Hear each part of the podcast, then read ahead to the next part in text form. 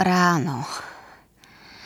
Srdce mi bije až kde si v krku nepríjemne a hlasno. V ústach mám sucho, prehltanie bolí. Obraciam sa na bok tvárou k oknu. Závesy sú zatiahnuté, ale aj tá trocha svetla, čo cez ne preniká, ma páli v očiach. Dvíham ruku k tvári, tisnem si prsty na viečka. Snažím sa zbaviť bolesti masážou. O, mám špinavé nechty.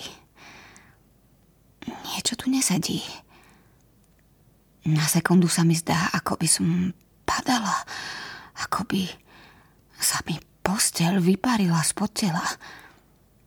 Niečo sa stalo. Prúdko sa nadýchujem a prirýchlo si sadám. Srdce mi bije ako divé. V hlave mi pouzuje bolesť. Čakám, či si spomeniem. Niekedy to chvíľu trvá. Inokedy sa mi to vybaví už po pár sekundách. Niekedy si nespomeniem na nič. Niečo sa stalo niečo zlé. Došlo k hádke. Zdvihnuté hlasy. Peste. Neviem, nepamätám sa. Išla som do krčmy, potom som chytila vlak. Bola som na stanici, potom na ulici. Blenheim Road. Bola som na Blenheim Road. Vybavuje sa mi to vo vlnách. Zaplavuje ma temná hrôza. Niečo sa stalo, viem to. Neviem si to presne vybaviť, ale cítim to. Líce ma bolí, ako by som si do znútra zahryzla. Na jazyku mám kovovú pachuť krvi. Dvíha sa mi žalúdok, krúti sa mi hlava. Prechádzam si rukami po hlave, prečesávam prstami vlasy, až ma mykne. Napravo mi navrela bolestivá hrča. Vlasy okolo nej sú zlepené od krvi. Potkla som sa, tak to muselo byť. Na schodoch stanice vo Vitny. Udrela som si tam hlavu.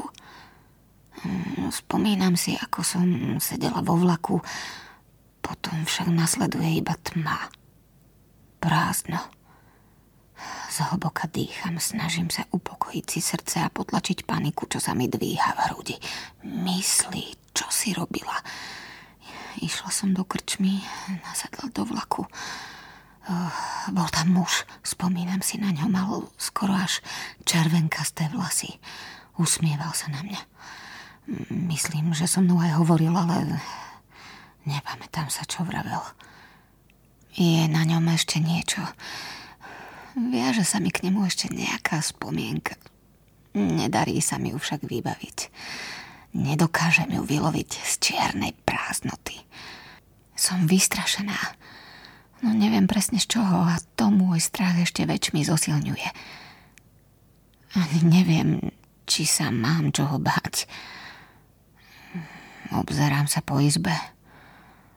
Na nočnom stoliku chýba mobil. Kabelka neleží na zemi ani nevisí na stoličke ako zvyčajne. Musela som ju však mať, lebo som v dome. Bez kabelky by som nemala ani kľúče. Vstávam z postele. Som nahá. Vo veľkom zrkadle na dverách šatníka sa myhne môj odraz. Ruky sa mi trasú. Maskaru mám rozmazanú po lícach a na dolnej pere malú ranku. Na nohách modriny. Napína ma navracanie. Sadnem si naspäť na posteľ, strčím hlavu medzi kolena a čakám, kým vlna nevoľnosti neprejde. Zase vstávam. Narýchlo si beriem župan a na pár centimetrov odchýrujem dvere. V byte je ticho. Na vrchu schodov sa mi zase krúti hlava. Pevne sa chytám za bradlia. Jedna z vecí, ktorých sa fakt bojím, spolu s krvácaním do brucha, keď to moja pečeň nakoniec zabalí, je, že spadnem zo schodov a zlámem si väzy. Stačí, aby som na to pomyslela a znova ma napína na vracanie. Najradšej by som si opäť ľahla. Musím však skontrolovať kabelku a telefón. Ak nič iné, potrebujem vedieť, či som nestratila kreditky a kto a kedy mi volal. Nájdem ju pohodenú na chodbe hneď za dverami domu. Vedľa nej ležia moje dokrkvané džínsy a nohavičky. Už od schodov cítim, ako z nich páchne moč. Náhlivo dvíham kabelku a hľadám mobil. Našťastie je tam spolu s hrsťou pokrčených 20 libroviek a zakrvavenou papierovou vreckovkou.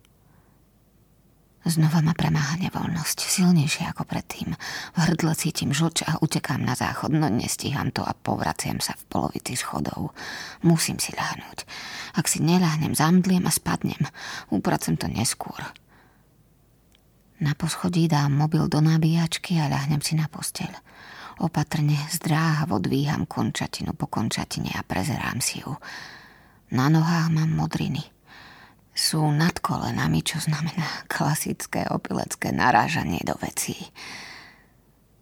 Väčšie starosti mi robia tie hore na ramenách.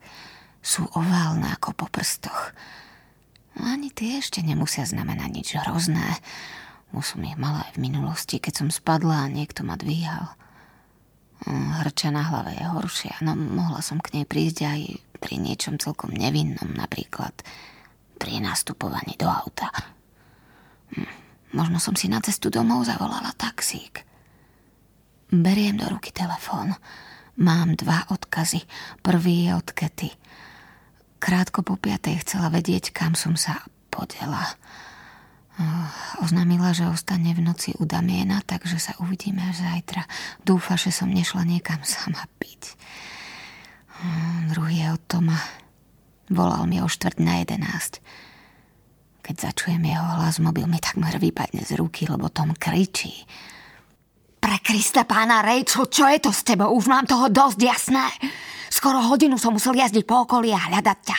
Na smrť si vystrašila Annu, vieš? Myslela si, že chceš. Bála sa, že... Mal som čo robiť, aby som ju presvedčil, nech nevolá na políciu. Nechaj nás na pokoji. Prestaň mi vyvolávať, neobšmietaj sa nám okolo domu. Daj nám pokoj. Nechcem s tebou hovoriť, rozumieš?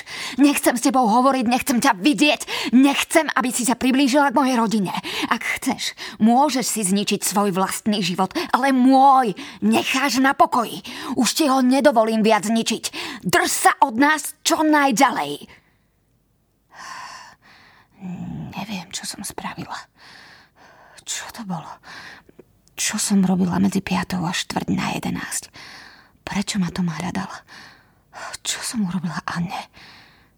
Preťahujem si perinu cez hlavu, pevne zatváram oči. Predstavujem si, ako idem k ich domu. Kráčam úzkou medzerou medzi ich a susedovou záhradou. Preliezam plot. Myslím na to, ako otváram zasúvacie dvere a ticho sa vkrátam do kuchyne. Anna sedí pri stole. Zozadu ju strapnem rukou, pevne chytím jej dlhé blond vlasy. Strhnem ju na zem a mlátim jej hlavu o chladnú, bledomodrú tlašpu.